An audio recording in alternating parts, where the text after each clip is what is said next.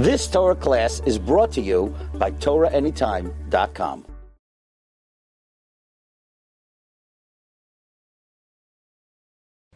Okay, we're going to learn some halachot for Pesach. And one of the halachot that is very common is checking pockets of, uh, of the clothing before Pesach.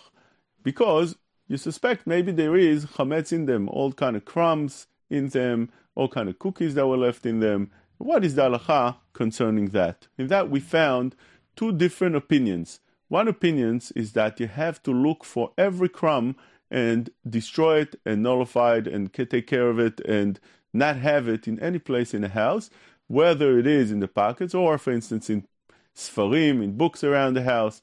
And therefore, the Chazon Ish, for instance, held that one should go through his sfarim and check within them. And that's why you'll see people that are going through their books, checking that there's no crumbs in them. And those that find it much too hard, they close it up, they put uh, some kind of uh, sheet around all the Sfarim uh, shrunks, uh, and therefore they don't, they're not gonna use those Sfarim at all. Therefore, according to them, would also the same law would apply to pockets. You'll have to find in your pockets and search and see if there's something in them. And Therefore, you find them looking and searching and vacuuming the pockets. Question is, is that needed? According to those shitot, like the Chazon Ish, for instance, that I mentioned, it is needed. But there are those that say that there's no din of checking into the Sfarim, and there's no din also checking into the pockets unless you think there is chametz in the pockets. Like for instance, when you have children, children bring chametz every place around the house. So even places that normally you people no, don't bring food, like for instance a bathroom, and if you have kids, kids bring it everywhere around the house. But if you don't have kids, so then you don't have to be uh, afraid that there, maybe there's chametz in the bathroom. People don't bring chametz into the bathroom. It's because the halacha says that only places that you might have brought chametz, those are the places you have to check. But when you have kids, kids would bring it anyway. And therefore, do pockets needs to be checked? Kids' pockets, for sure. Kids put in the pockets all kind of cookies, cakes, sandwiches, whatever they have handy, they put it in their pocket. So therefore, you have to check it. This is how Chacham Ovadia writes in Chazon Ovadia. Also, you'll have to check adults' pockets initially, according to that. But there is the opinion of the Or that says that first of all, concerning the books, also Chacham Ovadia says like that. Concerning the books, one doesn't need to worry about maybe the crumbs in there, maybe there's chametz in there and they said that the minhag of the Sfaradim also was never to check such a thing. They didn't, we didn't see the rabbis doing such a thing. Therefore, one doesn't need to check unless he's suspecting and he knows that he was eating with those books. Like for instance, you have those benches that you use right after eating, so or before doing kiddush. So those things might have. There's more likelihood that they have chametz in them. Otherwise, they said that there's no need to worry. Why not? Because even if there is crumbs in them, the Gemara says, Perurim batli. Those crumbs become nullified automatically. Even without us doing a bitul on the chametz, those are automatically nullified. And what's considered perurim? Crumbs. What's the shiur of crumbs? The only one proves from the Rambam that the shiur of the crumbs is kazait, less than kazait. Whenever you have less than kazait, that's considered crumbs. You don't have to worry about such a thing. That's what the Or Letzion writes. So therefore, the size of having a kazait is pretty large. Kazait is the size of one ounce of, uh, of those schnapp cups. It's a large cookie, and therefore one doesn't need to worry that maybe he has that in his books because the book doesn't fit such a big cookie. And what about the pockets? So that the also says. He says that if you wash the pockets, you wash the pants, if let's say it's uh, children pants. Children pants go in the washing machine. Children shirts go in the washing machine. Children jackets go in the washing machine. When something goes into the washing machine together with the detergent, it becomes pagum to the point of enu achilat kelev. It's completely destroyed over there. It's not edible at all whatsoever. That's what the Or Letzion writes, and therefore one doesn't need to remove that if uh, if if it might be there he says that it's completely batel ma'achilat kelev. If that's the case, so then it's mutar. If it wasn't completely batel ma'achilat kelev, it's pagum and it's not raui la'achilat kelev, so then you have a problem that it has to be removed.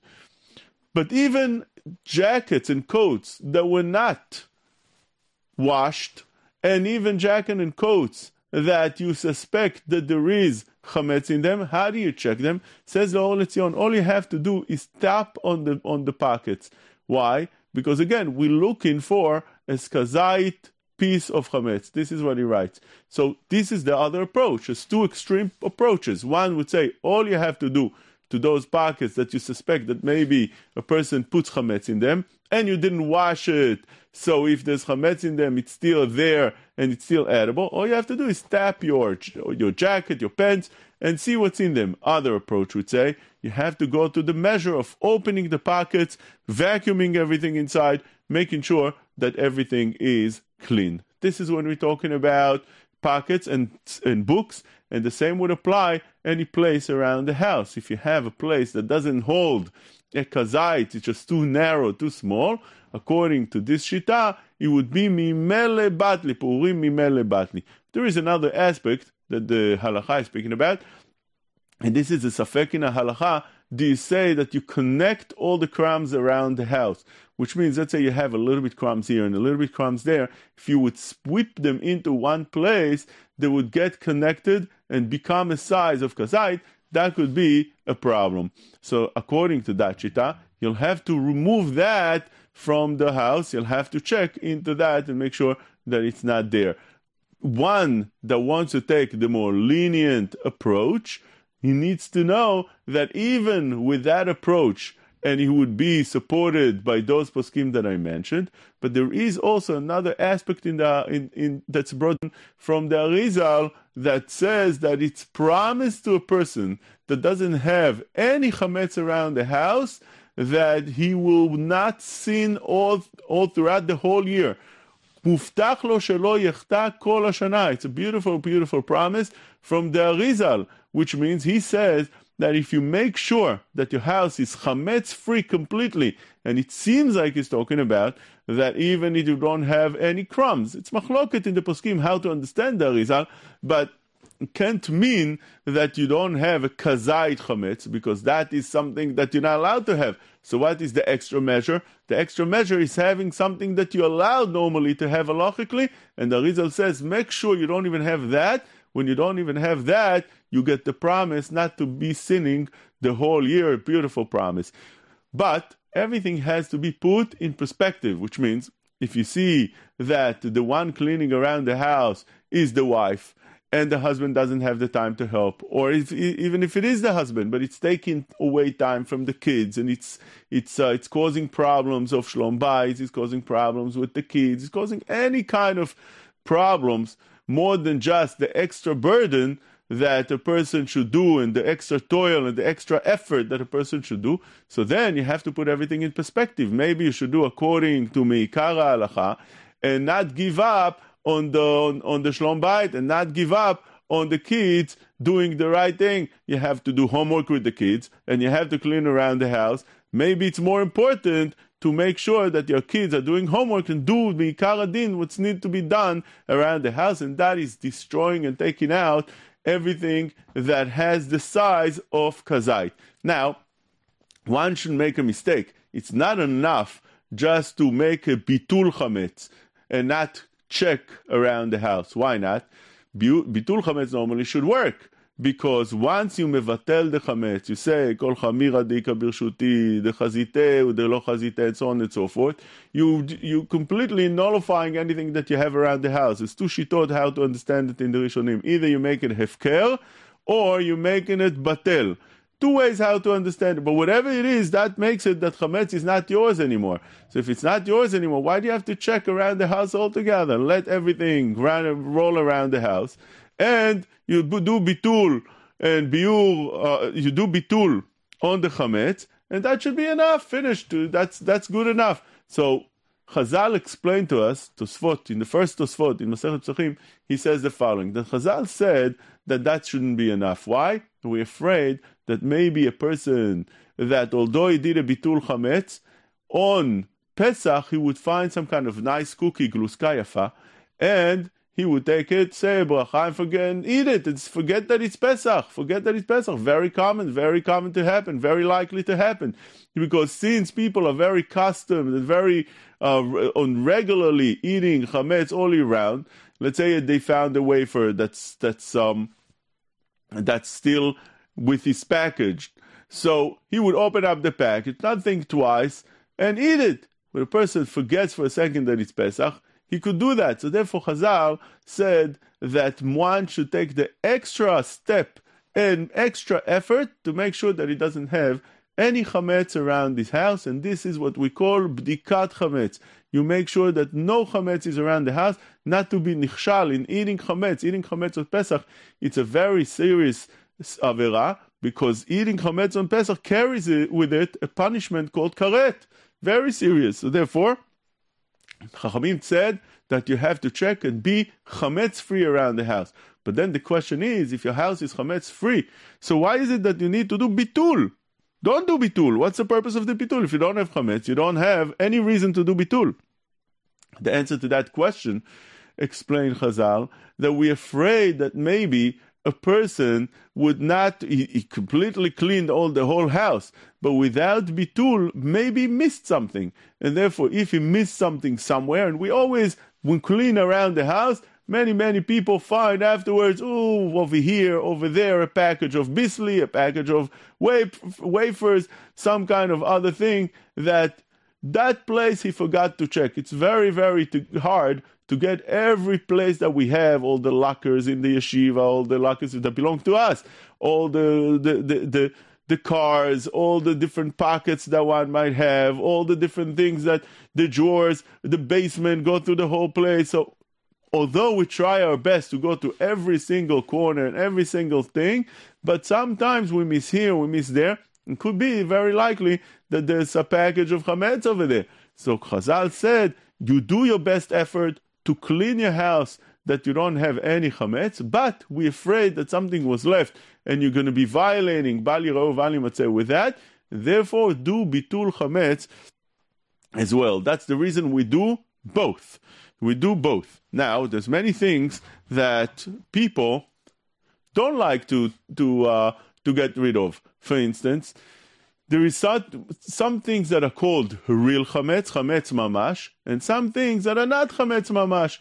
There's different kind of aspects. Ones are ta'arovet chametz, that it has some chametz in it, and some things that don't have chametz, but it's not kosher for Pesach. Those three things should be treated differently the real chametz, some people want to sell that real chametz to a goy, whatever they have in the house, and some people feel that they don't want to leave any real chametz around the house. Real chametz, I'm talking about pasta, I'm talking about bread, I'm talking about cookies, cakes, all kind of things that would be chametz. Those things, some people want to sell to a goy, some people say that we don't want to leave such a thing, and the reason is because the mechirat chametz, not everybody holds is is done the way the halacha requires it to be done. So if a person would take a look in Siman Taf Memchet in the Shulchan Aruch, see that the Shulchan Aruch says that whenever we sell chametz, we have to make sure that it's out of our house. The chametz can't stay in the closets in our house, and just to close it with something and write on it, sold to a goy. The Shulchan Aruch says it has to be removed from the house. Secondly, the Taz brings down, and the Mishnah Berurah brings it down also, that you have to give and hand the goy the key to the to the house, and that he could he's able to come into the house and take the chametz that belongs to him. If you didn't give him the key, that shows that the whole thing was just a trick, and therefore it's a arama be'alma. It doesn't work, and he would be violating with that the isur of chametz on Pesach. This is how the Mishnah Berurah brings down. We don't do any of that. We don't give the key to the goy, and we don't remove the chametz out of the house. So how does it work? So we rely on those that say that that's sufficient. And Chatam Sofer wrote that one should not uh, say to anybody that the mechirat chametz doesn't work. One should treat mechirat chametz as a good mechira. Fine, but those that want to be choshesh for themselves and not take any chances that maybe, according to those poskim, since it's no good, I'm violating over here the isur of chametz on Pesach, and therefore I'm not um, they, they're not they're not taking any uh, any chances with that. They don't want to have real chametz. So all those things you'll find people way before Pesach trying to consume everything, trying to make sure that on Pesach they're not going to have any of the real chametz. Then you have something that is called ta'arovet chametz. So that depends. If you have over there real chametz, could be that people want to destroy that as well or get rid of that as well. But that is something that's a little bit less strict, according to the Rambam, especially that the Rambam says that the isur of ta'arovet chametz is from the what it says in the Torah, kol machmetzet lo tochelu. It's a special lav. Kol machmetzet lo tochelu. Person that has such a thing, not necessarily is violating bali or vale and only when he eats it, he's violating a lav of kol machmetzet lo tochelu. Maybe doesn't even carry karet in it, and therefore it's a stepless. Other Rishonim argue on the Rambam. Take a look at the Ramban that doesn't agree with the Rambam. He says that ta'arovet chametz is a regular chametz, and if you eat kazait of chametz b'kdei achilat pras, which in that, that mixture you'll be violating chametz regularly, just like anything else. But you have the opinion of the Rambam, and maybe that's a second step that a person might want to feel more, uh, more calm to sell that thing. It would feel more easy, more, more uh, comfortable selling the chametz that he has in such a way that it's a mixture within the thing. It's not chametz be'ein. Now, what do, what do I mean by mixture? Mixture doesn't mean if you have, like, for instance, bird food that you have over there, real pieces of chametz or real kernels or real wheat, that things that became chametz, let's say, when they washed it, that's what they do to it, they wash it, it's machmitz. So therefore, that is something that could be removed. That's not what we're talking about, ta'arovet. Ta'arovet means it's within the thing and you can't find it, you can't see it. It's a real mixture with something else, and it has in it. So you have, let's say, you bought from the store, let's say, uh, some kind of some kind of uh, ketchup, and you take a look in it. If there's such a thing, you take a look at the ingredients. It would say also wheat. You buy some kind of mustard, you look at the ingredients, would say wheat, if there's such a thing. But that would be what we're calling right now ta'arovet chametz, because you can't see it. It's not visible, it's not be'en. That would be the second way. Third way, something that doesn't have any chametz, a person that takes a look at uh, things around his kitchen, and he says it doesn't say anything that's uh, that's chametz on the ingredients. It's completely fine. So why can't we have it on Pesach? Because it's not. Uh, we're not sure that it doesn't have anything that's not chametz in it. Maybe we're missing something in the ingredients. They don't write everything in the ingredients. Less than two percent they don't have. They're not required by law to write in the ingredients. And for us, it's a problem because it's not batel. Maybe there are some things in ingredients that I don't understand. Maybe the some things that around uh, making the product they didn't write it, and therefore we're very careful with that. But that a person could definitely sell. That's not a problem. He wants to sell that to a goy. That he shouldn't hesitate, and he's able to sell it to a goy without any problem. So you have over here the three ways. Let's summarize again. Real chametz, many people don't want to keep around the house. They'll make sure to destroy it before Pesach, eat it, or burn it on biur chametz. They're not going to have any of that. The second step is something that has a ta'arovet chametz. You see, it's a ta'arovet chametz. So on that, people treat that in different ways. Some people would feel that this is more comfortable than the first way, that's mamash chametz. And although they be machmir on mamash chametz, but that's already more kal and with that they'll feel more comfortable selling it to a goy. And then the third um, category, which is something that doesn't have any chametz, it doesn't say kasher lepesach. So therefore, that is definitely something that one is allowed to sell, is able to sell, and he should sell to a goy without any problem. The way you do it is that you put all of them in a separate closet or in a box, and you close that with a tape and you write on it that it's sold to the goy, and a person should not come and open that closet and start handling it with it, start it. That is when we sell products. Sometimes a person wants to sell the entire house. Why? He's going away to a vacation. So therefore, he's going away to a hotel, he's going away to his parents, he's going away to a different uh, country. So he doesn't want to do bdikat chametz and work around the house, start cleaning the house, and there's no need for it. He doesn't have to. He could make life a little bit easier and close up the house, sell the entire house to the goy. the rabbis would do it for him, and therefore he doesn't have to clean his house. But still, there is an obligation to do bdikat chametz at least in one room. Why? Because you're right, you don't have to clean a house that doesn't belong to you on Pesach. You just sold it.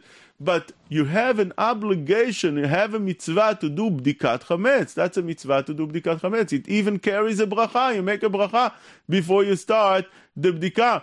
And how do you exactly supposed to make that mitzvah if you don't have any place to do it? So therefore, there's two ways how to do that. Either you leave one room around the house that you are checking and not selling to the goy, and once you check it in complete, you do the bdikat chametz in that place. And if you leave before the night of the Yud Dalet, you leave a week before, let's say, you're going to a different country, so you do bdikat chametz at that room without bracha a regular way. You put the 10 crumbs around the, the, the room, make sure that they're wrapped so they don't scatter, and you take the candle. Some say that even a flashlight would be fine. You're going around that and checking for them.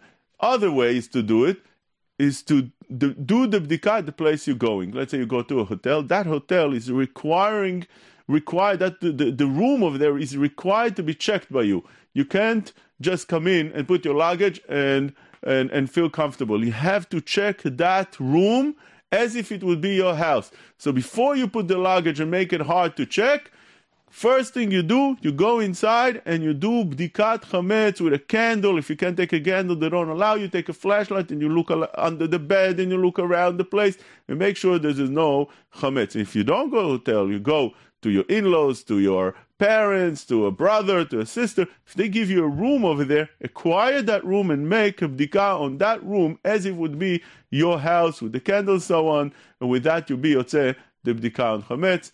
Thank you for today, listening to our show of Lecha Dodi. Bezrat Hashem, we hope next week to hear from you and to see you again in that. And have a Shabbat Shalom. Kol Tov. You've just experienced another Torah class brought to you by TorahAnytime.com.